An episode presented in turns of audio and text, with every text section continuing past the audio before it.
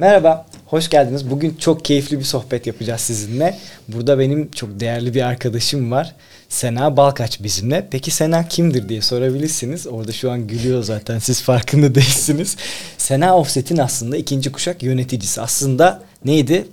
Her işten sorumlu devlet bakanı diyebiliriz değil mi? Yani yeri geliyor sevkiyatta paketleme de yapıyoruz. İşte yeri geliyor mail atıyoruz. Alo Sena Ofset diyoruz. Ama aslında tasarım odaklı ve butik güzel işler yapmak üzere orada bulunuyorum. Ne oldu? Az önce çok rahat konuşuyordun. Bir gerginlik geldi gibi hissettim. Bir 5 dakikaya normalleşir. Ben de yüzümün normal olmadığını düşünüyorum. Ama olsun. Hoş geldin. İyi ettin gelmekle. Aslında buraya ofisimize ilk gelişin değil. Birkaç kere daha geldin. Seninle çalıştık, ettik, bir şeyler yaptık. Teşekkür ederiz geldiniz. Evet, teşekkür ederiz geldiğiniz için efendim. Rica ederim. Nasılsınız? İyi misiniz? Nasıl gidiyor hayat? Kapıdan girdiğim şeklimi biliyorsunuz aslında. Hayat üretim yapan bir insanın başına gelebilecek şekilde gidiyor diyeyim. Doğru itiraf budur. Çünkü her an bir atom bombası içindeyiz. Çok güzel şeyler yapmak için gerçekten çok çaba harcarken bir anda bir şeyler ters gidebiliyor. Kitabın içinin kapağından bağımsız olarak ters olması gibi. Ama işte üretmenin, bir sürecin cilveleri bunlar. Keyifli ve güzel gidiyor bunun dışında. Yapabileceğimiz bir şey yok çünkü. Şimdi seni anonslayacağım, bir sana topu atacağım. Kimdir Sena Balkaç'ı anlatacağım ama öncesinde sana bir soru sormam lazım benim. Böyle bir kızardığını falan görmemiz lazım. Neler oluyor diye. Hiç beklediğim şey değildi değil mi? Ben böyle bilgilendirilmemiştim. Belki keseriz, belki kesmeyiz. Bakarız duruma göre. Bir şey soracağım. Üretimde başınıza gelmiş en absürt olay neydi ya? Yani çok acayip şeyler yaşıyorsunuz. Çok var. Yani bir tane diye keşke söyleyebilse, keşke sadece bir tane deseydim. Ama şöyle şeyler oluyor yani işte kitabın sayfaları var ve bunlar tabii ki birbirini takip etmesi gereken sayfalar ve makineye de ona göre konuluyor ve bu aslında bir otomasyon sistemiyle ama otomasyona insan müdahalesi var.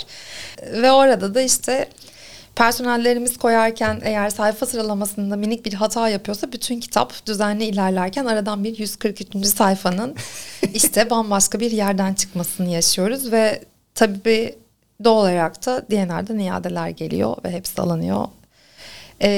Kitapta şöyle bir risk var. Defterler ya da onun dışındaki işlerde bunu yaşamıyoruz ama ya da kataloglarda gerçekten kes çöp at en kolay iş. Ama kitapta bildiğiniz üzere bandrol var ve bandrol resmi bir prosedür ve işlem aslında. Ve doğal olarak imha edilmesi de zor bir şey. Çünkü işte telif hakları gibi bir sürü statüsü ve prosedür var dediğim gibi. O yüzden aslında onu ziyan etmeden nasıl kurtarırız derdimiz var. Ve gerçekten onu ince bir iğne oyası yapar gibi içinden hiç zarar vermeyecek bir şekilde onu çıkartıp sonra tekrar bastığımız şeyi içeriye bir şekilde dikmek gibi bir sanat bölümüne geçmemiz gerekiyor. Oysa ki bu bizim hani yani böyle 4 günümüzü alan ve tek tek iş yapmamız gereken bir şey oluyor. Onun yerine o kitabı çöpe atıp tekrar basmamız aslında 1,5 günümüzü alırken böyle bizi baştan sona hayal kırıklığına uğratan şeyler yaşıyoruz. O yüzden işte kalite kontrolde paketlemeden önce gerçekten hani bize ve yani bana veya Süreyya Bey mutlaka bir tane de olsa gelsin bakalım öyle paketleyelim gibi çok ilkel gibi gözükse de böyle bir kuralımız var. Çünkü maalesef kaçıyor ve bunun önlemini böyle alabiliyoruz. Az önce de şeyi konuştuk ya, bu çok zor bir süreç. Yani işi büyütmeye çalışırken ya da o kadar yoğunluk içerisinde bir tempo içerisinde bir şeyler dönerken her bir noktanın tek kontrol edilmesi de aslında çok zor bir şey ya. Yani gözden kaçan illa bir şeyler olur ama herkesin gözü oradayken nasıl kaçıyor zaten sorusu zaten en büyük sorun oluyor değil mi? İşte çünkü dediğin gibi aslında hepimizin başka sorumluluk ve yetkinlikleri var. Ben genelde şirkette üretimde olan kişi değilim. O yüzden de doğal olarak benim tabii ki gözümde değil. Çünkü ben daha başka bir kimlikle şirketi temsil ediyorum. Zaten aslında seninle de tanışma şeklimiz bunlardan biriydi. Daha dernekler üzerinden işbirliği ve güç birliği yapma stratejim var. Oralara geleceğim. O yüzden de görmüyorum. Şimdi bunu görebilecek personellerimiz var. Asla sitem etmeyeceğim. Bu gülme bu yüzdense geri alalım. Şimdi doğal olarak şeyi anlıyorum. Hani bu müşteriye gider algısı olabiliyor. Yani bunu hepimiz yaşıyoruzdur. Ya da bu çok küçük bir şey ki gibi oluyor. Orada sürekli gerçekten kendi içimizde de konuştuğumuzda ben aslında bunu hani personelime de gerçekten düzenli olarak çeşitli örneklerle anlatmaya çalışıyorum. Para verdiğiniz herhangi bir şeyde karşı tarafında bir beklentisi var ve bir emek var. Hani hem sizin emeğiniz hem bizlerin hem bunu bize sipariş edenin emeği var. O yüzden de bu emeği hani hep birlikte doğru bir şekilde verelim. Özenin. Ama işte hani bu onların özenmediği anlamına mı geliyor? İnanın bilmiyorum ama insan eli değen şeylerde evet hatalar olabiliyor. Olmaması için de çaba harcıyoruz diyeyim şimdi. Ne yapayım? Yok haklısın, bu hepimizin bu aralar. Sanki bütün işlerimizi hatalı yapıyormuşuz gibi oldu. Bir şey oldum böyle. Yok öyle giriş değil. Böyle olunca yok bilemedim. Öyle değil, öyle değil. Ya günün sonunda yaptığınız çok fazla şey var. Birazdan onlara değineceğiz. Bir sürü kitap var. Kitap konusunu anlatacağız. Kitap özetlerini anlatacağız ama oradan bir başa saracağım. Sena Ofset 38 yıllık sanırım bir aile şirketi. Sen de ikinci kuşağı temsil eden birisisin. Nedir hikayesi? Hem biraz Sena Ofset'i hem sen ne yaptın, ne ettin, nasıl geldi bugünlere şirket? Bundan bir bahsedebilirsin istersen. Babam sağ olsun diyerek başlayabilirim. Burada var olmamın ve bir sürü imkana sahip olmamın sebebidir kendisi. Yeni nesilde girişimcilik aslında hep konuştuğumuz bir şey ama o zamanlarda da aslında girişimci olmak bence hiç de yadsınacak kadar kolay bir şey değil. İşte bir tane makine alarak yıllar önce bu işe başlamış biri. Hatta makine almadan önce işte usta, çırak ve kalfa olarak, daha doğrusu çırak, kalfa ve usta olarak bu şeylerin hepsinden geçip sonra usta öğreticilik belgesini de alıp kendi iş yerini açmış biri ve gerçekten emek yoğun bir yerden makineleşmeye uzanan bir yolculuğu var. Biz o yüzden aslında hala butik ve güzel özel işler yapma konusunda ısrarcıyız. Çünkü Süreyya Bey'in altyapısı buna çok uygun. İlk başta şu an önümde gördüğüm için böyle harfleri aslında oradan bir aklıma geldi. Demir harfleri tek tek dizerek satırlar, kelimeler ve bunun gibi şeyler oluşturulup kitaplar yazılıyordu. Ve bu şekilde baskıya geliyordu. Ve bu da bir hafta gibi bir şey sürüyordu. Biz şimdi işte bir günde 8-10 farklı kitap üretiyoruz. Hem hızımız değişiyor hem üretim şeklimiz değişiyor. Ama bu şekilde bir yolculuğumuz var. Önemli ve ağırlıklı müşterilerimiz yayın evleri. Çünkü daha kültürün, edebiyatın ve sanatın içinde olmayı tercih etmiş aslında yola çıkarken. İyi ki de öyle olmuş. Sonra tabii ki hayatımıza kurumsal şirketlerin de girmesiyle biraz daha böyle hem sektörde neler oluyor öğreniyoruz aslında. Sanayi neler yapıyor? Çünkü kataloglarında onu görüyoruz. Ya da son 5 yılda e-ticaret gibi bir şey ya da influencer marketin gelişmesiyle artık maalesef ya da iyi ki kutular girdi hayatımıza. Yani bir taraftan evet üretmeli miyiz dediğimiz ama bir taraftan da üretmek durumunda olduğumuz işler. O yüzden öyle bir yolculuktan, yani minik minik baby step adımlarla başladığımız bir yerden bugünlere geldik. Ben 13 yıldır Sena Ofset'teyim ve aslında her departmanda gerçekten çalıştım. Yani grafik departmanında işe başladım. Kalıp nasıl pozlanır, makinenin ayarı nedir, o makine nasıl temizlenir, banyosu nedir gibi bir süreçten geçip işte grafik kursuna gidip. Çünkü hani bazen müşterilerin söylediği bir şeyleri anlamak gerekiyor. Ben de anlamadan böyle pek ahkam kesmeyi seven biri değilim. O yüzden bütün o eğitimleri tamamlayarak biraz daha yetkin olmaya çalıştım. Sektörde bir tane eğitim vakfı vardı. Aslında bu hem hayatıma hem de STK bölümüne geçişi güçlendirdi. Çünkü eğitim vakfında Marmara Üniversitesi'nde matbaacılık bölümü var. Ve sağ olsun oradaki hocalarımızdan yine bizim bölüm ve konumuzla ilgili bir takım bilgiler alarak devam ettim. Orada vakfa dahil olmuş oldum. Kendi işini yapan insanlarda şöyle bir açık olduğuna inanıyorum aslında. Personellerimiz var ve müşterilerimiz var ve bizim öğle aramız gibi bir kavram ya da başlangıç bitiş saatimiz gibi bir kavram yok. O yüzden de ben normal o arkadaş ortamını ve aynı mutluluğu, aynı ya da hayal kırıklığını yaşadığım süreçleri kiminle paylaşacağımı düşündüğüm bir sürü zamandı. Ve vakıf hem eğitimim olarak hem de benim gibi sanayicilerin, matbaacı olan sanayicilerin olduğu bir yer olduğu için de bana çok iyi gelmişti. Ve ondan sonra da zaten aslında şirkette de kendimi konumlandırırken o zaman ben STK'lara dahil olacağım ve orada benim gibi olan sanayicilerle bir şekilde bir arada olacağım. Hem şirketime bir maddi manevi katkısı olacak hem de aslında bu şekilde şirketin pazarlama işini yapmış olacağım. Çünkü patronum olan babamın tek kuralı işe başlarken, ben bu arada bilgi, ekonomi ve reklam minor yapmış biriyim. Üstüne de MBA yaptım. Ve tabii doğal olarak şirkete gelip pazarlama yapacağız. Çünkü böyle para kazanılıyor. İşte çünkü bu da bir sürü şey anlattım. O da kaliteli ve düzgün iş yaptığımızı, referansla iş yapacağımızı, teklif istemeden fiyat vermeyeceğimizi ve pazarlama personeli almayacağımızı, çantacı gibi bir sistemle ilerlemeyeceğimizi söyledi. Ve dedim ki eve gidip anneme, galiba 5 yıl sonra şirket batacak ve ben işsiz kalacağım ve hiç hoş olmayan bir kariyerim olacak falan. Bunları düşünürken aslında bir de diğer taraftan tabii sektördeki meslektaşlarım, aynı zamanda da tabii ki tatlı rakiplerimi de görünce kim ne yapıyor, kim ne yapmıyor. O yüzden aslında bizim gibi ilerleyen ve başarılı olan şirketleri de gördükçe motive oldum ve kendimi dediğim gibi bu yönde geliştirip şirketi de bu yönde büyütmeye ve taşımaya başladım. Çok güzel oldu. Biraz uzun bir cevap oldu. Yok, güzel oldu. Güzel çerçeveledin ama sonuçta bu çerçeveyi birçok şeyin altını dolduracağı için şimdi rahat rahat ilerleyebiliriz. Bence güzeldi. Teşekkür ederiz. Pazarlamacılar giremez. Tam da yerine geldi. 360 derece pazarlama şirketi. Yok, estağfurullah. Ben sizin yaptığınız şey sadece pazarlama olduğuna inanmadığım için, daha doğrusu siz pazarlama yapıyorsunuz. Bizim sektördeki pazarlamacı dediğimiz arkadaşlar, hadi ben senin işini yapayım, sendeki hedef fiyat ne bu, ben bunun altına yaparım diyor. İkisi arasında çok büyük bir fark var. O yüzden bence kendinizi küçümsememelisiniz. Yok canım, öyle bir şeyimiz yok. Ya senin bir de şimdi TOP tarafında Genç Girişimciler İcra Kurulu'ndaydın değil mi? Doğru, evet. Hatırlıyorum. Ondan sonra farklı 40 yaşa gelene kadar oradayım.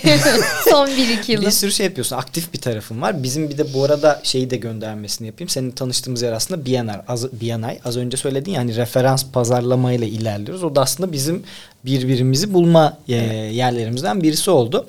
Bu şey tarafını merak ediyorum. Yani bu dernekler, o tarafta çok aktif bir hayatın var. Sürekli bir yerlerde giriyorsun, çıkıyorsun. Şimdi çok konumuzla alakalı değil ama değinmem gerekiyor. İşte çok yakında deprem süreçleriyle ilgili bir sürü şey yaşadık ve inanılmaz aktiftin. Yani sana ulaşamıyorduk. Çok zor bir dönemde pek çok kişiye çok ciddi yardımlar da bulundunuz aslında. O ekibin bir parçasıydın. Yani teşekkür etmek lazım sana bu konuda, ama o tarafta da çok yol alıyorsun. Yani oradan biraz bahsetsene. Aslında dediğim gibi gerçekten BASEV'le başladı her şey. İşte Basım Sanayi Eğitim Vakfı, okullar, öğrenciler ve sektör paydaşları. Ben şeye inanıyorum böyle. Her şey gerçekten para değil ve doğru işi yaptığınızda ve doğru bir şekilde ilerlediğinizde de birileri size öncülük ediyor. Birileri sizi bir yere gerçekten koyup taşıyor. Ben bunu yaşadım aslında hayatımda. Çünkü eğitim vakfındayken çok özverili çalıştım. Hem kendimi geliştirmekle yükümlü olduğuma inanıyordum. Hem de orada benim gibi başka gençler vardı okuyan ve onlar o bölümü okuyorlar. Özellikle kız çocukları için öyle bir durum vardı. Çünkü o bölümü okuyorlar ve kız çocuklarının matbaada çalışmasıyla ilgili bir sürü soru işaretleri var. Ne olabilir? Sadece grafik departmanında mı olacağız? Aslında işte en büyük sıkıntısını çektiğimiz kalite kontrol bence kız çocukları için en önemli bölüm.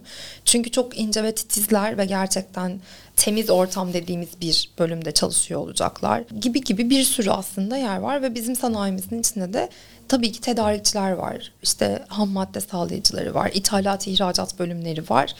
Ben aslında okullara gidip lise ve üniversitelerde bir şekilde derslere dahil oluyordum ve bu hocaların talepleri üzerine oluyordu. O şekilde de yönetim kurulu benim bu karşılıksız, bedelsiz dediğimiz çalışmayı görünce dedi ki bu kız çalışıyor. Biz bir sonraki yönetimde yönetim kurulu üyesi yapalım.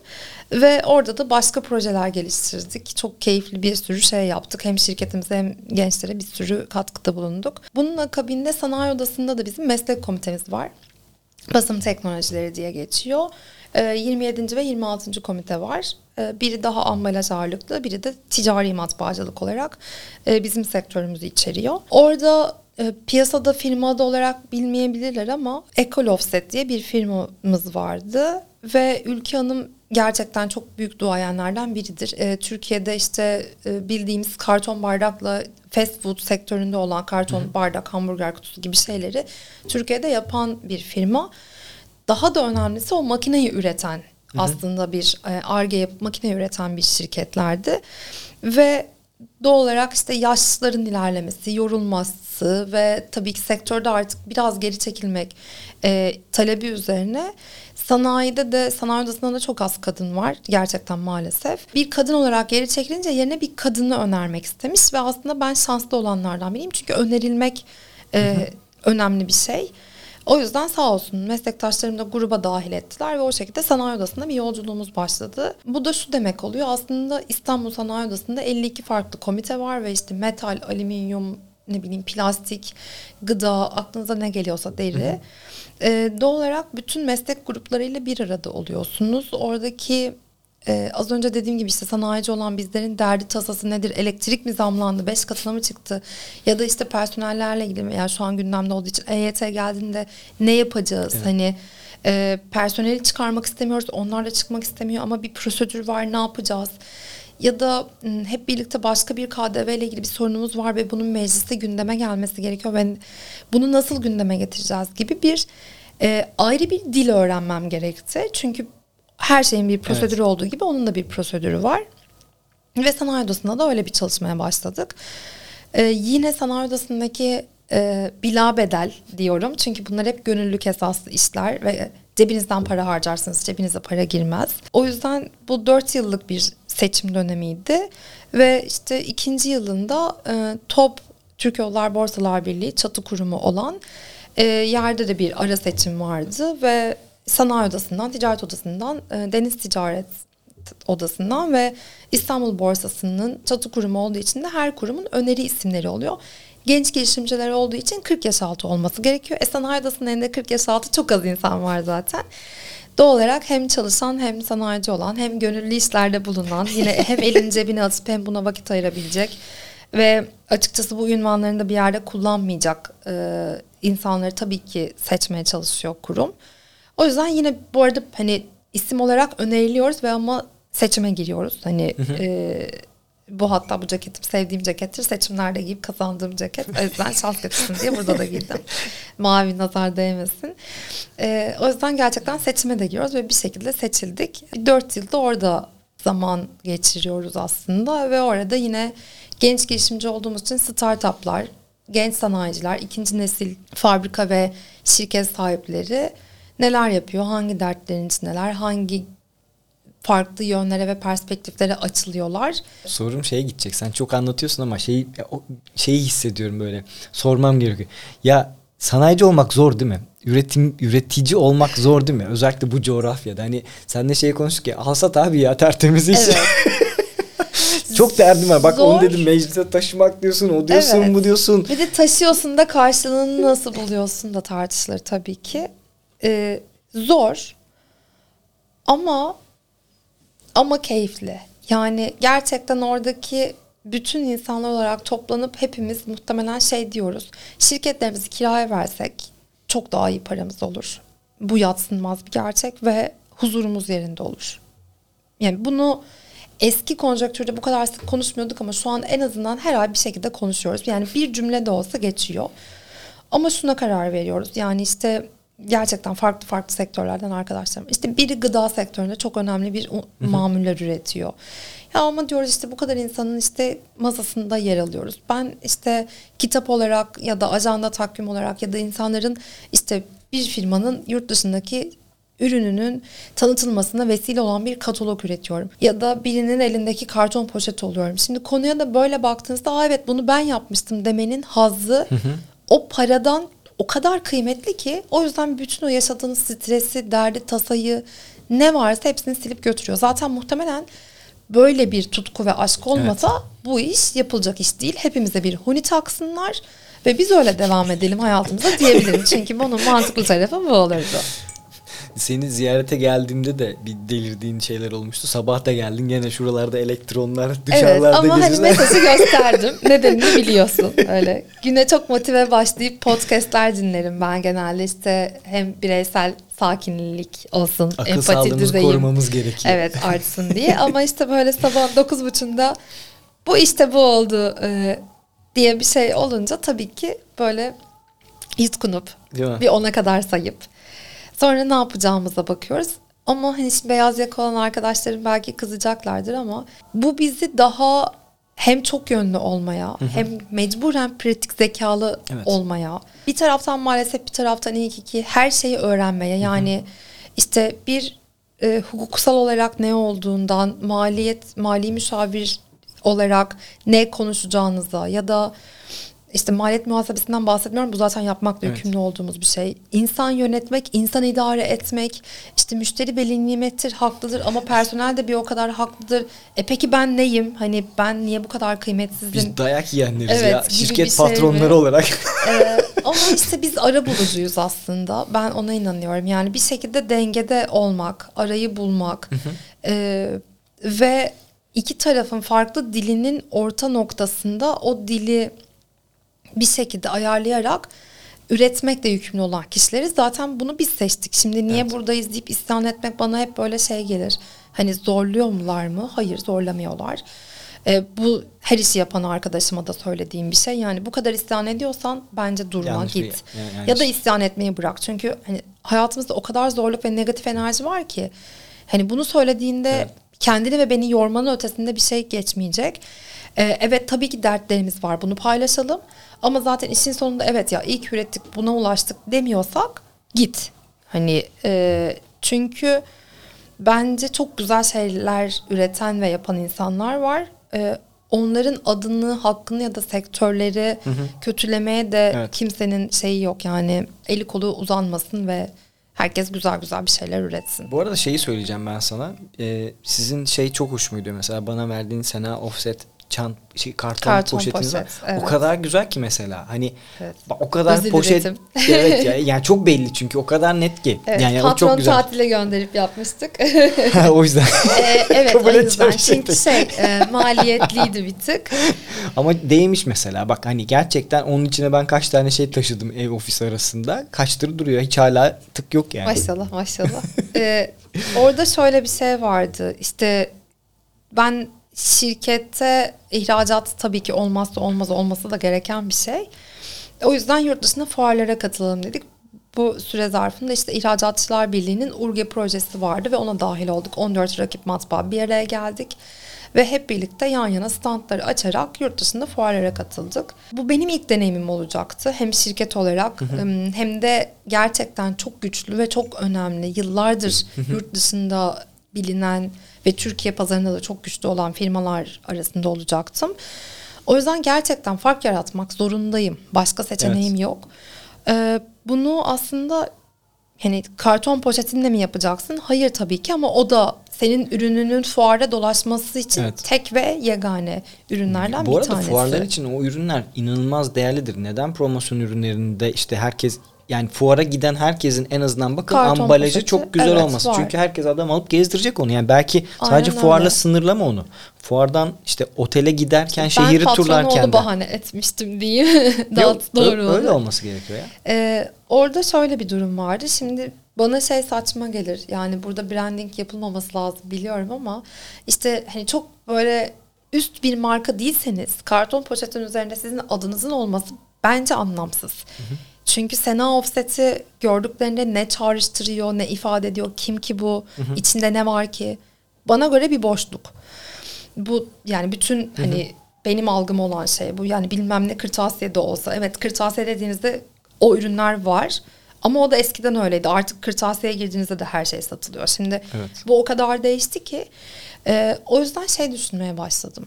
Yani biz öyle bir poşet yapmalıyız ki üstündeki her şeyi ürettiğimiz ortada olmalı ve bu arada müşterilerimizin de reklamını yapmalıyız aslında. Çünkü yani benim Türkiye'ye geldiğimde müşterilerim "Aa, bu kitap benim kitabım, bak burada duruyor" deyip de karton poşet istediğini hatırlıyorum. Yani biz bunu alalım, bizde kalsın. Bazı kitapları buna koyup verelim. Orada aslında birçok şey geçiyor. Aslında her üründe ne kadar kullanışlı olduğu ve ne kadar uzun ömürlü olabileceği, ne kadar sürdürülebilir olacağı. Şimdi o karton poşette FSC belgesi var. Bu da işte şu demek, endüstriyel ormandan elde edilen bir kağıt olduğu anlamına geliyor. Çünkü yurt dışı buna önem veriyor. Bizim ülkemizde evet son birkaç yıldır önem veriyor ama yurt dışı çok daha önce başladı. Doğal olarak o malzemeyi kullanabildiğimizi ve sertifikamız olduğunu göstermeye çalışıyordum.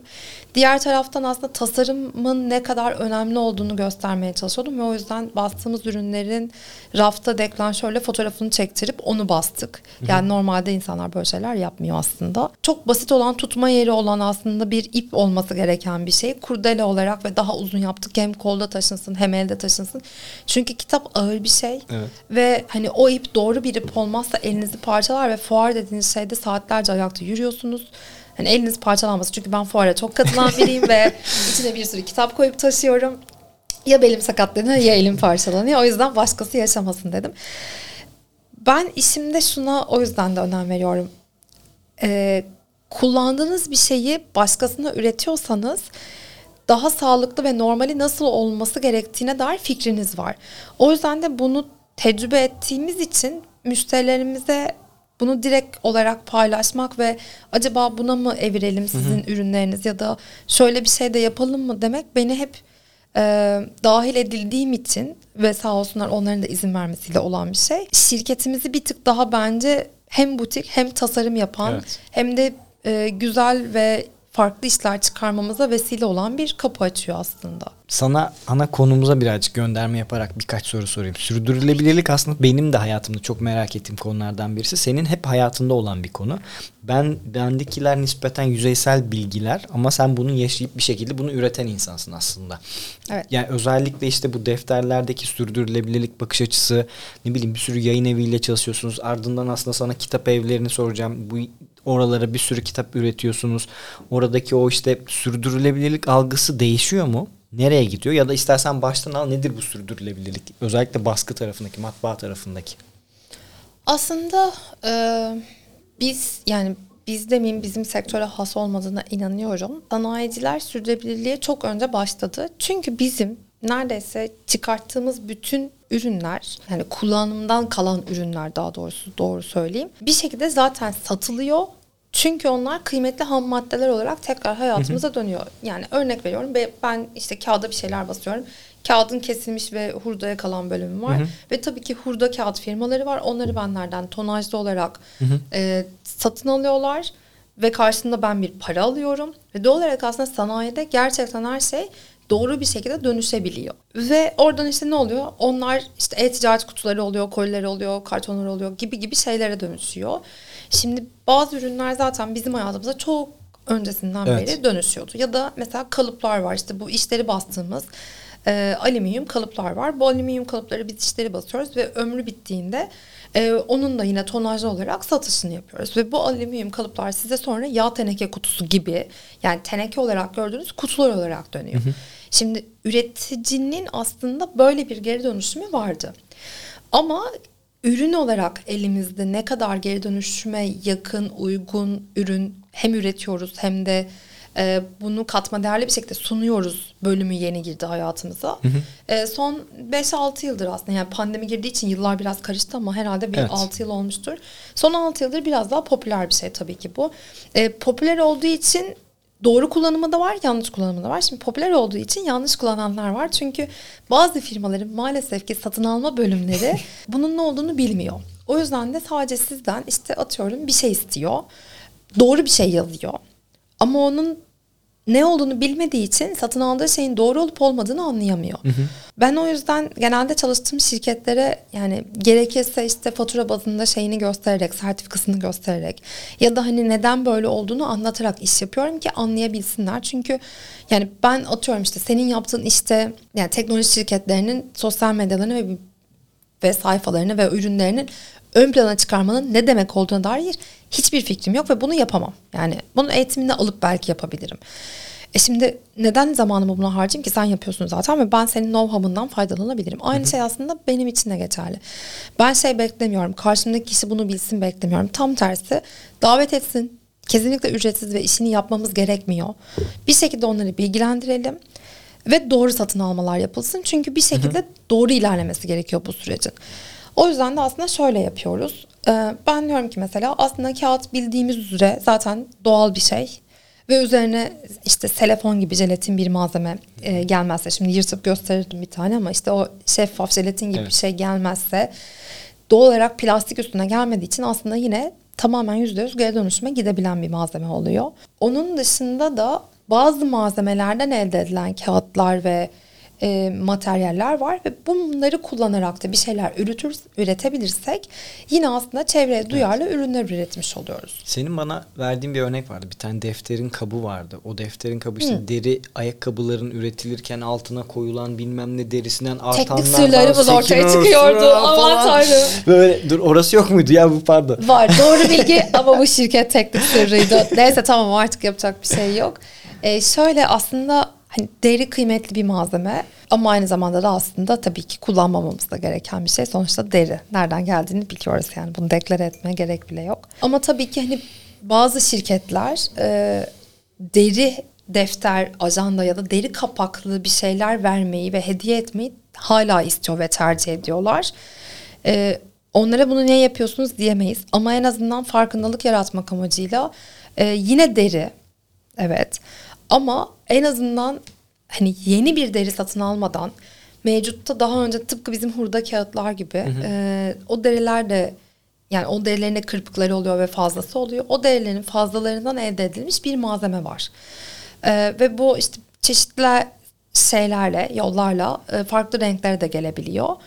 Biz o malzemeleri kullanarak en azından yine size deri bir ürün verelim ve bir kez bile olsa geri dönüştürülmüş bir malzeme kullanın ve sizin için en azından bir hayvana daha zarar verilmemiş olsun.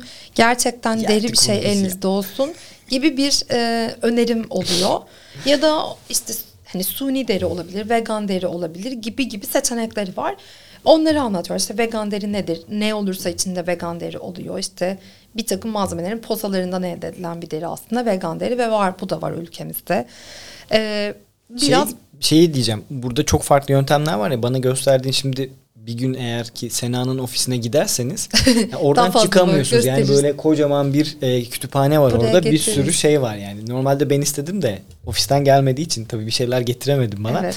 Bir tane tekstilci mi müşteriniz vardı? Evet. Onun ajandası aslında bütün artık ürünlerden çıkan bir kapakla yapılmıştı. Yani aslında sürdürülebilirlik dediğimiz şey tek bir şeyi adreslemiyor. Telefonsuz bir şey değil yani. Evet. Yani aslında iki tane sebebi var bunun. Şimdi birincisi, ben şeyi seviyorum. Yani müşteri neyse onu anlatan bir ürün yapmalıyım ki dijitalci bir adama deri ajanda vermek mantıklı mı tartışılır. Ama üzerinde daha dijital olan bir şeyin olduğu bir defter ajanda ya da herhangi bir basılı materyal vermek bence onun da anlatan... Evet. Onun da birine hediye ettiğinde kullanabileceği ve gördüğünde bu çocuk bu işi yapıyordu diyebileceği bir şey. Onu referans etmeli. Onun dışında ben bir şey ürettiğimde sadece para kazanmak için üretiyormuşum gibi hissediyorum. Ve bunu üretmek istemiyorum yani. Parayla olan ilişkine inmemiz gerekiyor. Yok, hayır. Tamam, parayı seviyorum. Parayı bir şey. Tamam. Bunu meditasyonla yapıyorum gerçekten. Parayı bir şey. Parayı seviyorum. Ama öncelik bu olmamalı. O zaman beni yaralıyor maalesef. Çünkü o zaman gerçekten pazarlamacı ya da satışçı dediğimiz insanlardan bir farkımız kalmayacak. Onları da kötülemiyorum ama hani benim böyle bir yetkinliğim varken niye bunu böyle kullanayım? Bir şeyi adreslemelisin sonuçta, yaptığın şeye bir değer katabilmenin yani böyle bir avantajım var aslında, o yüzden bunu yapayım diyorum. 2 ürün 10 liraysa 9 liraya indirdiğinde satmamalı. Sen buna bir değer atfettiğin için aslında o ürünü daha iyi bir şekilde pazarlayabilmelisin. Aynen öyle. Şimdi o yüzden de işte atıyorum... kumaştan olan bir ajanda kapağıydı senin gördüğün. Çünkü deposuna duran işte yılın ürünü olan bir malzemesi vardı ama sonuçta yıl bitti. Doğal olarak o senedeki yılın ürünü olmayacak ve o malzeme depoda kalacak ya da çok daha yavaş gidecek. O yüzden biz de o malı ondan talep ettik. Bu durumda üretilen ürünün de maliyeti düşmüş de oluyor aslında. Onu talep ettik ve kapağı ondan yaptık. Bu durumda herkesin çok hoşuna giden, bu senin malzemen dedi mi, bak bu da olabiliyormuş dediği bir boyuta gitmiş oldu. Ya da işte yine oluklu mukavva sektöründe bir müşterimiz var ki hani şaşırırlar genelde. Adam zaten oluklu mukavvacı sana mı iş yaptırıyor diye. Evet, yaptırıyor çünkü hani ben onun yaptığı işi yapamıyorum, o benim yaptığım işi yapamıyor. Hani farklı uzmanlık alanlarımız var. Şimdi oluklu mukavva deyince herkesin aklına işte ne bileyim e-ticaret kutuları, pizza kutuları gibi kutular gelir. Hı hı. Ama aslında onlar hani çok farklı şeyler de olabiliyor ve bunu ben tabii sektör içinde olduğum için biliyorum ama bilmeyenler de var. Hı hı. O yüzden ben mesela tasarımını da ona göre yapıp içine de ona göre bir şeyler koyup işte lazerle kestirip onun daha tasarımsal bir ürün de olabileceğini, masanıza aslında böyle gelen şeyin de oluklu mukavva olduğunu ve bunun geri dönüştürülmüş bir malzeme olduğunu anlatmaya çalışıyorum. O yüzden de her ürünü müşteri segmentli olarak biraz tasarım, biraz sürdürülebilirlik, biraz da işte katma değeri olan bir hale getirmek gibi bir ana mottom var. Çok güzel. Tebrik ederiz sizi. Umarım. O zaman başka bir yere yönlendireceğim. Şimdi iki tane aslında sana sormak istediğim konu var. Bir tanesi girişimcilik. Yani özellikle bu top tarafında reklam olan. Evet, aynen öyle. O tarafta da var. Onun kurgusu çok hoşuma gitti. Şimdi aslında kuşak çatışması var. Seninle konuştuk ya, şimdi bizim içerisimizde de beste var. Aynı şeyi onunla yaşıyoruz. Şimdi o genç birisi, üniversite öğrencisi, onun girişimcilik... Biz yaşlı oluyoruz. Yani şimdi baktığında... Orta yaş diyelim. Niyazi abiye de gönlüm, yaş almış insanlar. Evet. olarak şöyle, şimdi bestenin girişimcilik literatürü çok farklı. Kullandıkları jargon bizden çok farklı. Bizim kullandığımız jargon ya da araçlar çok farklı. İşte o iki aslında aynı şey konuşuluyor ama farklıymış gibi algılaşıyor. Bu galiba onun sentezi olan bir girişimcilik rehberi miydi? Evet. Aslında bu bir tık daha ilerideki bir aşama. Çünkü bu şöyle bir şey. Hatta bunu göstereyim. Bu arada ben basmadım. Baştan söyleyeyim. Onun reklamını yapmıyorum yani. Sadece içeriğinin oluşturulmasında bir katkım var. Bu hem işte top genç girişimciler olarak hem de Sanayi Odası'nın desteğiyle ortaya çıkan bir ürün. Biz orada şunu düşünüyorduk. İşte genç girişimciler olarak tabii ki içimizde ikinci kuşak yöneticiler olsa da startuplar da var. Hı hı. Ve ben ekonomi mezunuyum. En iyi ben anlamalıyım onları. Çünkü bu terminolojiyi biliyorum. Hı hı. Yani bunların hepsi ekonomik verilerden bahsediyorlar. Yani startup sonuçta şirketini satmak istediği için bir kelime kullanıyor. Ve o kelime benim bildiğim bir şey olmalı. Hayır, bilmiyorum. Yani asla bilmiyorum. Hiçbir şekilde fikrim yok. Ve ben bilmiyorsam, ben bu yaşta bunu bilmiyorsam bu gençler bunları yatırım almak için benden de büyük birilerini alacak. Çünkü benim onlara yatırım yapacak kadar bir param ya da o kadar gözden çıkarabilecek bir sermayem de yok. Bu durumda arada doğru bir dil olmazsa birbirlerini nasıl anlayacaklar ve birbirlerinin doğru iş yaptığını anlayıp da o kendini inandıracak, öbürü de oraya yatırım yapacak. Aslında biz bunu düşünüyorduk. Hı hı. O yüzden de girişimcilik ekosistemi rehberi diye bir şey oluşturduk. Bunun için de startupların aslında kendi...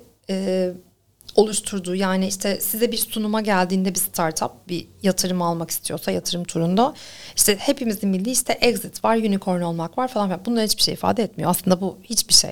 Çok daha hani derin olan ve gerçekten anlamlı olan kelimeleri var. Ve o kelimeleri anlamamız gerekiyor ki evet. Orada hangi parametreye işaret ediyor ya da değerleme demek ne demek? İşte 3K, 5K'ya çıktığında ne demek istiyor bu şirket? Kaçıncı turda dediği şey ne? Ya da mesela şirket değerlemem bu oldu diyor. Orada sanayici diyor ki işte daha 5 aylık şirket, $1 milyon ne demek? İnandırıcılığı yok. Oysa ki o başka bir şey anlatmaya çalışıyor. O yüzden o iki dili bir araya getirmeye çabaladık. Hı hı. Ve oldu da. Sanayi Odası da bize inandı sağ olsun. O yüzden onun destekleriyle üretilen bir şey oldu bu. Sanayicilerle startuplar arasında bir aracı yol olmak istedik. Hı. Çünkü biz önce buna girmek istedik kendimiz. Hı hı. Kurulda bir 10 kişilik hap grup oluşturduk ve hem öğrenelim dedik hem de küçük bir meblağı gözden çıkararak burada bir deneyim kazanalım, hı hı, istedik. Ne zaman ki bizim gerçekten anlamadığımızı da keşfettik. Sonra biz anlamadığımız kelimeleri yazdık. Sonra bunları öğrendik. Sonra bunun daha fazla kelimeler olduğunu ve işte her önümüze örnek geldiğinde ya da yatırım dosyası geldiğinde okuyoruz ve yine anlamıyoruz. Bu bir şey anlatıyor ama hani para da vereceğiz. Bu durum böyle olunca tamam dedik ve aslında bunu kendimiz için yaptık. Sonra dedik ki bu study case'lerle zenginleşsin. Çünkü gerçekten hem unicornlar var, hem başarılı olanlar var, hem başarısız olanlar var. Bir de şey dememek lazım, yani işte girişimci sadece işte e-ticarette bir şey yapan ya da ne bileyim oyun yapan insan değil. Kahve üreten de bir girişimcimiz var. Evet. Onu söyleyeceksin değil mi? Kahve üreten de bir girişimcimiz var. O da bir startup olarak başladı ve yatırım turunda 3. turunu tamamladı. Ve gerçekten iyi de gidiyor. ve bir üretim tesisi kurdu. Yani girişim demek gerçekten ortada hiç gözle görünmeyen, hayal edilmeyen bir işe birilerinin sürekli para yatırmasını beklemek değil ve sadece böyle anlaşılmasını da istemiyoruz aslında. O yüzden study case'ler de koyarak içine zenginleştirdiğimiz ve hani TOB'un genç girişimciler bölümünün sayfasında olan PDF'ini indirip herkesin faydalanabileceği ücretsiz bir doküman haline getirdik. Peki o zaman şunu sorayım. Girişimcilerle ilgili yatırım almak isteyenlerle ilgili bir burada gençlerin ya da işte ulaşabilecekleri bir adres bir şey var mı? Biz onu linke ekleriz aşağıya da böyle bir platformda sunuyor mu? Yani yatırımcıyla işte startupları bir araya getiren bir platformu var mı? TOB'un ya da sanayi odalarının. Aslında şöyle var. Yani Ticaret Odası'nın BTM'si var. Bilgi Teknolojileştirme Merkezi. Orada gerçekten işte küçükten başlayarak eğitimler de vererek bu aşamaya getiriyor ve insanlar buluşabiliyor, yatırımcılar ve girişimciler. Bunun dışında evet başka şeyler de var ama hiçbir oda zaten bunu aslında direkt bazda girmemeli. Çünkü kontrol edip analiz edebileceğiniz bir şey değil. Ama bu şekilde destekleyebiliyorlar. Buradan bilgilenmek isteyen hem girişimciler hem startup, pardon ikisi aynı şey oldu. Hem aslında biraz farklı. Biraz farklı evet, startuplar daha böyle yeni başlayan adı üzerinde. Ama artık yani hani bir yatırım almak için gidiyorsa bize göre girişimciyle startup aynı aşamada oluyor. Eğer yatırım turuna çıkıyorsa ve bu da aslında yatırım turuna çıkan startup diyelim onlar için oluşturduğumuz bir şey. Burada tabii tamamen her şeyi Türkçe çevirerek gittiğimiz için aslında startupları da girişimci olarak yazdığımız bir şeydi. O yüzden ben ikisi aynı dedim biraz. Orada yönlendirmelerde bulunabiliyoruz. Çünkü işte biz mesela yani icra kurulu olarak şeyi önemsedik. Hangi platformlarda neler paylaşılıyor? Bunları gösteriyoruz. Yani sonuçta bir sürü forum var. İşte Reve Kapital var. Ne bileyim Startup Fon var. Yani girmek isteyen zaten aslında Türkiye'deki fon şirketleri yazsa Google artık tabii, şeyi bize sunuyor. Yok, aynen öyle. Ben sadece hani spesifik bir şeyi var mı diye sordum.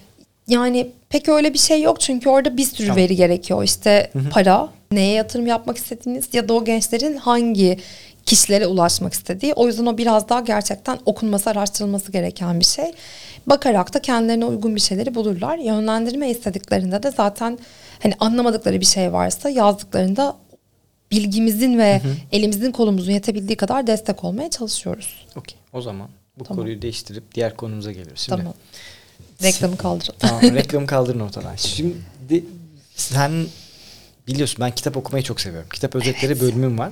Önümüzdeki günlerde de aslında seninle beraber kitap özetlerini yapacağız. Sen bana bir sürü kitap yollayacaksın. Evet, ben de burada onlara koltukta kitapları anlatacağım. Şimdi aslında sana kitaplarla ilgili birazcık sorular soracağım. Gerçekten şu tirajlar doğru mu ya? Sen oradan bir bahset bakalım. Var mı? Bu tirajlar doğru mu? Kaçıncı baskıdayız? Tatlış gülümsemeler. Şöyle, eskiden bilindiği kadar çok değil. Yani aslında şu. Eskiden ne kadar biliniyordu mesela? Yok, bilindiği kadar yanlış bir terminoloji oldu da. Şimdi kitap baskı adetleri tabii ki düşüyor. Yani bunun bir sürü sebebi var. Çünkü eskiden ne bileyim işte 15 tane farklı başlık vardı. Ama şimdi 1500 tane farklı başlık var. Doğal olarak adetler azalıyor çünkü rafta çeşit artıyor. Bir kere bundan dolayı adetin azalıyor olması normal bir şey. Ama mesela bana diyorlar 10.000 tane basıyormuş, ben 10.000 mi? Yok canım öyle bir şey. O eskiden de. Yani eskiden sayılar değiştiğinden kastım biraz buydu. Bu adetleri gören tabii ki kitaplar da var. İşte daha çizgi roman mesela böyle bir bilgi verebilirim aslında. Mesela çizgi romanlar gerçekten çok popüler oldu. O Japon akımıyla gelen, hayatımıza giren. Onların baskı adetleri evet 5.000 ve üzeri. Yani 50.000'i 100.000'i gördüğü de oluyor. Ama onun içinde daha böyle roman tarzında hayatımızda olan kitaplar evet çok daha standart. 1250 adetle başlayıp 3000-5000'e kadar gidebiliyor. Ama böyle çok da önemli bir yazar ya da eser değil ise, önemliden kastım popüler olması aslında sadece, yoksa evet hepsi eminim önemlidir. Ama popülerliği yoksa... Evet. Bu kadar basmıyor. Ya da biz ülke olarak mesela bu komik gelecek ama böyle fanı olduğunuz bir tane dizide, Çukur, çok iyi hatırlarım. Çukur dizisinin arkasında gösterilen bir kitabın biz o ay içinde 3 kere tekrar baskısına girdik. O kadar. Ya da Peker'in konuşmasında bir tane kitap vardı. O çok adresliydi ama onlar ya onlar. Da aile ya da öyle bir şeydi. Yani ne şanslıyız ki o kitapları biz basıyoruz diyebilirim. Ve o kitabı da böyle sürekli basmaya başladım. Reklamı siz mi verdiniz? Yok, hayır. Influencer marketingten kastın o muydu? Aslında çok garip ki haberimiz olmuyor. Yani tabii ki yayın evinin de haberi olmuyor. Mesela böyle çok komik bir şey oluyor. Şans, bu tatlı şans olsun. Ben zaten sordum. Bu bir gariplik var. Neden bu kadar çok tekrar baskıya giriyoruz ki bu işte falan dedim. Ya Sedat Peker bir konuşma yapıyordu. Arkasında bizim kitap vardı. Bayağı güzel oldu falan. Aa çok iyiymiş dedim. Şu benim hiç aklımın bölümü almadığı. O yüzden değişiyor böyle. Ya şu benim kafamın hiç almadığı bir. Yani abi bir objeyi sırf orada diye niye alırsın ya? Biri bana bunu anlatsın. Bu adam bunu okudu ve böyle oldu diye düşünüyor olabilir. Ya ne olur ya bak galiba. İşi gücü bırakacağım. Vallahi bak çünkü ben o adama zaten o kitabı ya da ürünü sattırmak için uğraşıyorum. Ya sadece orada olduğu için bir ürünü almamalısınız. İşimi baltalıyorum ama neden? Ya orada sürü psikolojisi de diyebiliriz. Ya da inanmak da diyebiliriz. Şimdi yani düşünüyorum şimdi bir kadın olarak inandığım ve doğru malzemeyi refere eden biri varsa araştırmak yerine ben mesela kendi satın almamdan bakarak söylüyorum. Araştırmak yerine ona güveniyorum. Tabii ki okuyorum. Hani yani hiç bakmadım değil. Yani sonuçta orada kitabı görüp linkleyip arkasını okumuş olabilirler ki buna inanıyorum. Böyle olması gerekiyor. Umarım öyledir. O yüzden tercihim bu yönde olması. Ama tabii şu da oluyor. Aslında senin asıl sorunun ne demek istediğini bildiğim için şimdi o bölüme biraz cevap vereyim. Çok satanlar diye bir şey yok arkadaşlar. Bunu söylemek istemezdim ama aslında Serhat Bey bize bu soruyu sordu. Evet var. Siz tabii çok satanlar diye bir... O tabelanın altına kim nasıl giriyor sorusu var. Şimdi o beni çok aşan bir bölüm tabii ki. Sonuçta ben bir yayıncı değilim. Ama çok satsın diye çok satanlar bölümünde olmak diye bir şey var. Buradan da bence herkes ne demek istediğimi daha doğru anlıyordur. Siz bir şeyin çok satmasını istiyorsanız bunun için bir şekilde bir reklam ödersiniz. Nasıl e-ticarete de ödüyorsak aslında rafa da ödüyorsunuz. Yani bunun da bir parası var, onun da bir parası var. Oraya da çok satsın diye bir para ödeniyor ve doğal olarak orada duruyor ve çok satıyor. Aynen. Yani...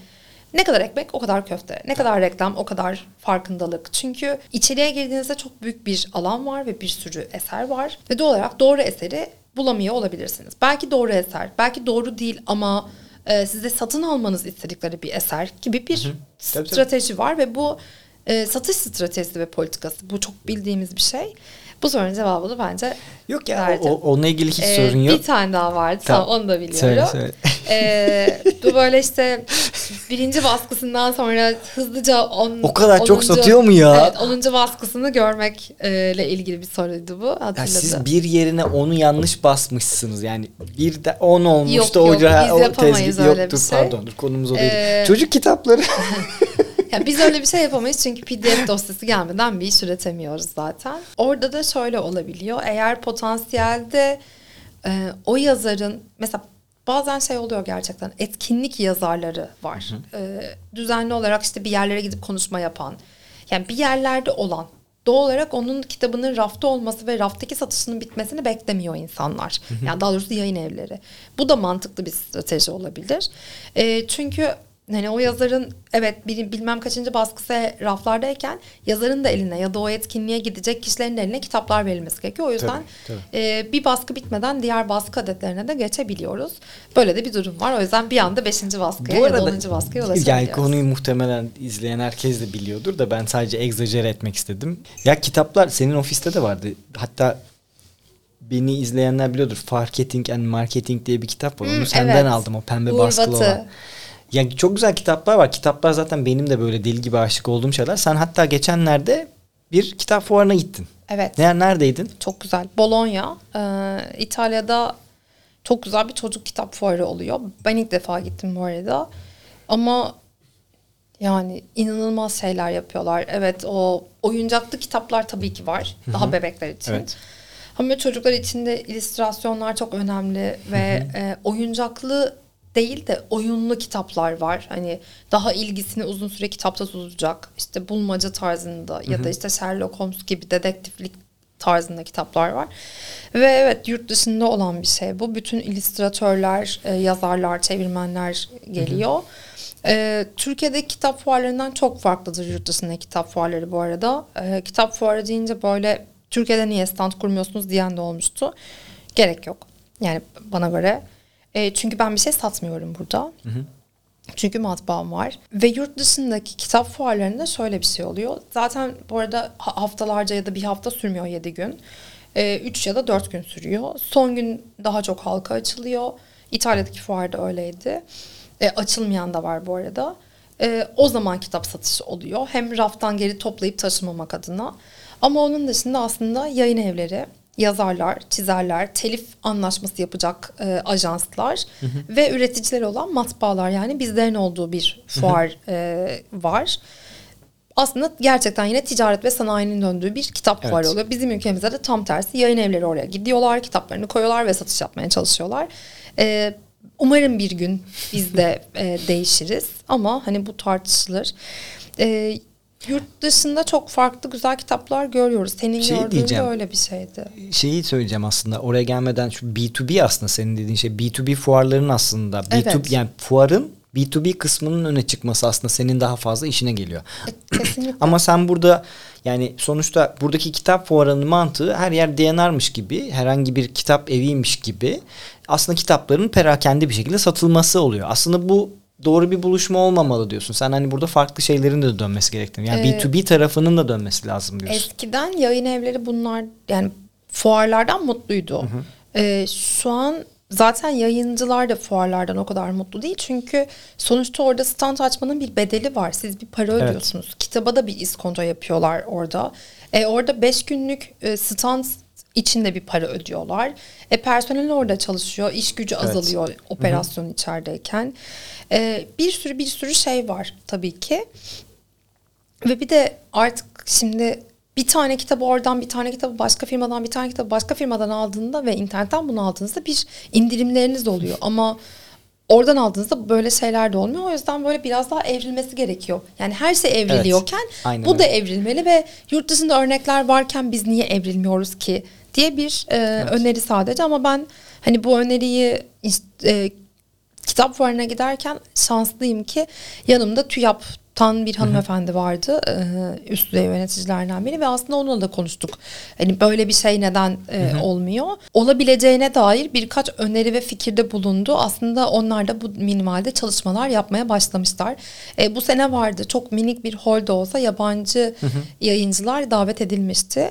Bu artacaktır eminim. Biz de daha böyle globaldeki eserlere hem ulaşacağız hem de bizim gibi üreticiler için de daha anlamlı bir hale gelecek. Ya şu dediğin fuar, hani çocuk fuarı dedin ya, çocuk kitapları fuarı. Yani çocuk kitapları o kadar güzel ki dünya para yatırıyoruz, apayrı bir şey. Ama bir çok güzel bazı kitaplar var. Senin bana verdiğin işte Atlas'a okuduğum kitaplar var. Yani şey, o işte daha kalın olan, böyle hareketli olan kitaplardan tut, bilmecelerle olanlar kitap var. Hatta şöyle bir şey var. Dan Brown'un bir tane kitabı var ya. Şey, böyle açıyorsun, içerisinde hayvanlar var ve onların senfoniyle beraber hep üzerinden müzikleri çalıyor. Çocukların gerçekten hani yaratıcılığını çekiyor da çok tetikleyen şeyler. Mesela ben burada böyle şeyleri daha çok görmek istiyorum. Yani siz çocuk kitapları da basıyorsunuz. Biz üretiyoruz. Biliyorum. Ama genelde bunlar ihracat işleri oluyor. Çünkü burada o fiyat, yani sonuçta onların üretim maliyetleri daha fazla. Doğal olarak da ona bir raf fiyatı vermek ve onu satmak var. Ve bu yayın evlerini muhtemelen zorlayan bir süreç. O yüzden de biz öyle şeyler üretiyoruz ama bunlar genelde ihracat işleri oluyor. Senin de bende gördüklerin onlardı. Bir gün olur, inanıyorum. Çünkü çocuk yayıncılarında bunları yapanlar var. Olacak, yani inanıyorum. Nasıl bu olacak? Konuya girsem bilemiyorum ama şimdi şöyle, aslında birazcık daha online'a atıflı böyle bir sorum olacak. Abi en azından rafa koymuyorsanız online'a koyun ya. Biz Atlas'ın bütün kitaplarını online'dan alıyoruz. İnanılmaz öte daha avantajlı. Yani bir yerden bulmaktansa online'da, özellikle isim vereceğim burada, Amazon'da, yani bu herifler inanılmaz derecede çok iyi yapıyorlar aslında bu işi. Ve hani Amazon'un çıkışı da kitap, okey. Abi ben bir tane kitap alayım da başka bir yerde daha ucuz olsunu göremedim. Amazon'dan alıyorum bütün kitaplarımı. Kitapçıya gidemez oldum. O kadar çok seviyorum ki gidip saatlerce geziyordum. Tamam, şu an gezemiyoruz ama online'da geziyorum artık kitapları. Yani acaba bu çocuk kitaplarını biraz oradan mı ittirsek ya? Acaba yürür mü? Buradan yayın evlerine seslenelim o zaman. Yani çocuk kitapları yapan yayıncılar buna ağırlık versinler. Yayın evlerinin daha çok kendi e-ticaret sayfaları olması ya da Amazon'a girmeleri konusunda çalıştığım bütün firmalara bu öneride bulunuyorum aslında senin şu an söylediğin gibi. Bunu konuştuğumuz için zaten söyledim. Evet, ama hani bu benim önerim sadece. Ötesine geçemem. Herkesin bir şirketi ve bir politikası var. Olsa güzel olur. Çünkü sonuçta bana hep garip geliyor. Yani şimdi DNR bunu duysa beni vurmak ister belki, ama ya da konu sadece DNR da değil. Yani sizin ürününüzü size ulaştıran bir platform diyelim. Bu keza Amazon için de geçerli aslında. Ben doğrudan satışa daha çok inanan biriyim. Çünkü etiket fiyatı 50 TL olan bir şeyin doğal olarak orada olması için oraya gerçekten iyi bir fee ödeniyor ve orada da başka materyaller ve şeyler var. Onun yerine kendi üreticisinin sayfasından alsanız başka bir şey oluyor. Ama bu bir ticaret. Dediğim gibi buna hani hiç atıfta bulunamayız. Başka kampanyalar, başka indirimler yapıyorlar ve o yüzden bu bizi aşan da bir konu. Yapacak bir şey yok. Dünya globalleşiyor. Bu tarafa birazcık daha böyle önümüzdeki günlerde daha fazla geçileceğini düşünüyorum. Türkiye'de de böyle şeylerin olacağını düşünüyorum. Özellikle teknoloji tarafındaki yapı değişmesi gerektiğini düşünüyorum. Çok fazla layer var. Yani bir ürünün fiyatını etkileyen çok unsur var ve bunlar aslında direkt üreticiden alma noktasında avantaj da sağlayan unsurlar. Yani bizde çok fazla ara toptan işte bayi, herkesin bir katman koyarak ürüne ulaşıyoruz. Dolayısıyla da bunu kitap için değil, teknoloji için söylüyorum. Burada siz o katmanları azalttığınız noktada aslında fiyat avantajı ve direkt kullanıcıya konuşuyorsun. Sen bilirsin, Fuji'nin işlerini yapıyorsun. Fuji'nin mesela direct to customer diye bir yöntemi var. Yani Fuji aslında burada direkt kullanıcı, üretici olarak son kullanıcıya ulaşıyor. Dolayısıyla da farklı. Bilmiyordum. Evet, Suat geldi burada konuştuk. Yani Suat işte satış pazarlamanın başında olan Suat'la konuştuğumuzda geçen sene onunla bu konuyu tartışmıştık. Fuji bütün yani neredeyse globaldeki benzer fiyat politikasını burada da sunuyor ve neredeyse kendi storundan direkt kullanıcısına ulaşıyor. Bunun çok büyük avantajları var. Ne gibi? Bir kere data onda kalıyor. Evet. Ve o datadan aldığı feedbacklerle ürün geliştirirken de farklılaşabiliyor. Çok avantajı var. Yani o layer'ların hepsini aşıyorsun. Yani kendisi istediği gibi bazı şeyleri yönetiyor. Neden işte bir kitapta orada burada. Bir de raporlama talebi olmak zorunda değil. Yani şeyi biliyorum tabii ki. Yani kendi konum olduğu için biliyorum. DNR'dan bir rapor istesek, o raporun bize ulaşması, hangi shop'unda kaç adet satıldığını öğrenmemiz falan bayağı ciddi bir sorun. Sayarız. Sorun yani. Böyle bir şeye ulaşamazsınız. Yani kendi içlerinde haklı oldukları çok bölüm olabilir. Ama sonuç itibariyle kendi eserinizin verisini takip edemiyorsunuz. Yani A bölgedeki adam mı bu kitabı alıp okuyor ya da B bölgedeki mi bu tarza daha uyumlu, bunu bilmiyorsunuz. Ama kendi sayfanızda bu olunca doğal olarak işte girdi mi çıktı mı, yani bu senin daha bildiğin işte bir şey Kindle, ama. İşte Kindle, Amazon'un sana siparişle kitap yazıyor. Atıyorum Osmanlı Devleti'nde, imparatorluğunda geçen, atıyorum 1717. yüzyılda geçen bilmem ne bilmem neye olan şöyle bir kitap yaz bana diyor adam siparişle. Neden? Çünkü Kindle üzerinden neyin nerede ne kadar çok okunduğunu bilip onu yakalıyor. Bu siparişle kitap. Yani adam data mining'in dibinde zaten. Baktığında kitap yazılır mı? Yazılıyor işte. Hikaye bu yani. Aynen. Yani aynı şey senin için. Konu Amazon olunca biraz daha ileriden geliyor. Hayır, şey için aslında. Hani dediğin şey çok doğru. Türkiye coğrafyasında sen hangi bölgede hangi kitapların daha iyi okunduğunu yaptığın zaman burada satmayan kitabı oraya gönder. Abi data, çünkü her şey data üstüne kurulu. Sen datayı ne kadar iyi yorumlarsan. Kullanmak ve yönetmek. Çok basit bir şey yani. Yani adamlar bunu bulmuş yani. Bir daha keşfetmeye gerek yok. Sadece doğru şekilde adapte olmamız gerekiyor. Yönetim. İşte o konular bizi aşar. Evet, hiç onlar girmeyelim. Bizi aşan şeyler. Ama biz seninle yapacağımız için bu bir önceki konuşmuştuk hani kitap sohbetleri ya da özetleri. Ben aslında bu influencer marketing çıkmadan önce kitapların, yani her kitabın ulaşılabilir ve aslında duyurulabilir olmasına çok inanan ve önem de veren biriydim. Ve doğal olarak çok satanlar parasını vermiyorsak ya da influencer marketing için para ayırmıyorsak bunları tanıtamıyoruz gibi bir durum da var. Ama butik yayıncılıkta zaten bazı şeyler zordur. Hani bizim ülkede kitap zaten iddialı bir şey. Bir ülkede felaket olduğunda zaten duranlardan bir tanesi de kitaptır. Hani kültür, edebiyat durur, müzik sahne sanatları nasıl duruyorsa kitap da durur. Bir tek pandemide arttı. Çünkü doğal olarak insanlar evde oturmakla yükümlülerdi. O yüzden o zamanlarda, yani bir 6-7 yıl önce aslında her ay yaptığımız eserlerden bir karma oluşturup bunu çok kıymetli ve sadece kitap okuyup da paylaşan birkaç kişiyle yayın evlerine de bilgi vererek tabii ki göndermiştik. Ve ben orada fark ettim. Mesela tiyatro kitapları varmış. Tiyatro kitaplarının olduğu bir yayın evi varmış diye dönüş geldi. Bu tabii ki tiyatroyla ilgilenen ya da okuyan kişi tabii ki bunu biliyor. Ama evet, daha genç nesil ya da atıyorum senin benim gibi normal özel ilgi alanımız tiyatro değil ama evet, o eseri de gördüğümüzde bir dakika bu da güzelmiş deyip okuduğumuz bir şey olabiliyor. Ya da sanatta, felsefede tabii ki var ama bunun dışında öykü bazında sadece öyküler yapan, çıkartan ya da böyle gerçekten yurt dışında bestseller olmuş, evet, iyi başarılar edilmiş ya da ödüller almış kitapların çevirileri daha butik yayın evlerinden çıktığında bunların duyurulması biraz zor oluyordu. Ben biraz bunu bir duyurmak evet, istemiştim. Şimdi bunu seninle yapacak olmak bana bir veriyor ekstra tekrar, çünkü durmuştum ben de. Bu bir sürü şey de gerektiriyordu bunu yapmak. Şimdi tekrar bunu hayata geçiriyor olmak bana bir verdi, umut verdi yine. Umarım hakkını vererek yapabiliriz. Evet, umarım yaparız da inanıyorum. Çünkü zaten sende mevcutta böyle bir var. Ben sadece aylık üretmiş olduğum kitaplarla katkıda bulunacağım, bulunabildiğim kadar. İnsanların da eline belki görmedikleri, farkında olmadıkları kitaplar geçmiş olur diye düşünüyorum. Aynen öyle. Belki kitapları biriktirip buradan hediye ederiz, birilerine göndeririz. Nasıl güzel istersen, olur. Evet. Valla güzel bir sohbetti. Bayağı da konuştuğumuzu hissediyorum. Ben çok konuştum. Yok, güzel şeyler anlattın. Geldiğin için teşekkür ederim. Sürdürülebilirlikle ilgili aslında seninle deşmemiz gereken daha çok şey olduğunu düşünüyorum. O tarafın... Onu örneklerle yaparız. Evet, senin örneğin bile var ya, Tema'nın bastığı bir kitap vardı da onlara yazmıştın. Bu aslında sürdürülebilir ya da bir üründü. Doğru değil falan bile Hemen düzeltme yapıyorum. Matbaalar basıyor, yayıncılar yayınlıyor ya da vakıflar yayınlıyor. Bütün herkes bu söylemde bulunuyor. Bir gün... Ben bunu hem ajansa hem de yayın eviyle bunu konuştuğumuzda söylüyorum. O yüzden tekrar etmek gerçekten istiyorum. Biz bunu bastık deyip durur bütün yayın evleri. Ben de diyorum. Peki ben ne iş yapıyorum? Lütfen benim de iş tanımımı bana bir daha söyleyin. Çünkü siz yayınlıyorsunuz. Siz yayınlama hakkını alıyorsunuz zaten.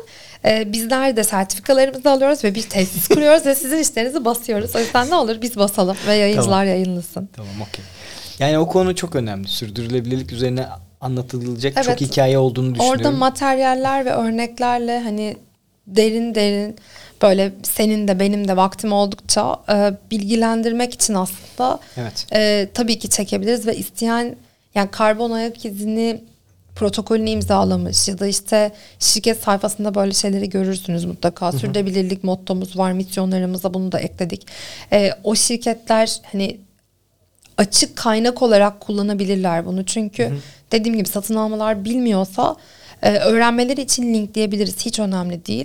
Bu herhangi bir ücrete karşı olmaksızın bilgilenmesi amaçlı yapmakla yükümlü olduğumuz bir şey bence. O yüzden seve seve eşlik edelim. Yapacağız. Güzel olacak. Tamam. Geldiğin için teşekkür ederim efendim. Rica. Varsa sorularınız gönderin Sena'ya. Alttan yayınlarız, linkleriz falan filan. Sıkıştırın da birazcık. Tamam. İyi olur. Bir sonraki bölümde görüşürüz. Hoşçakalın.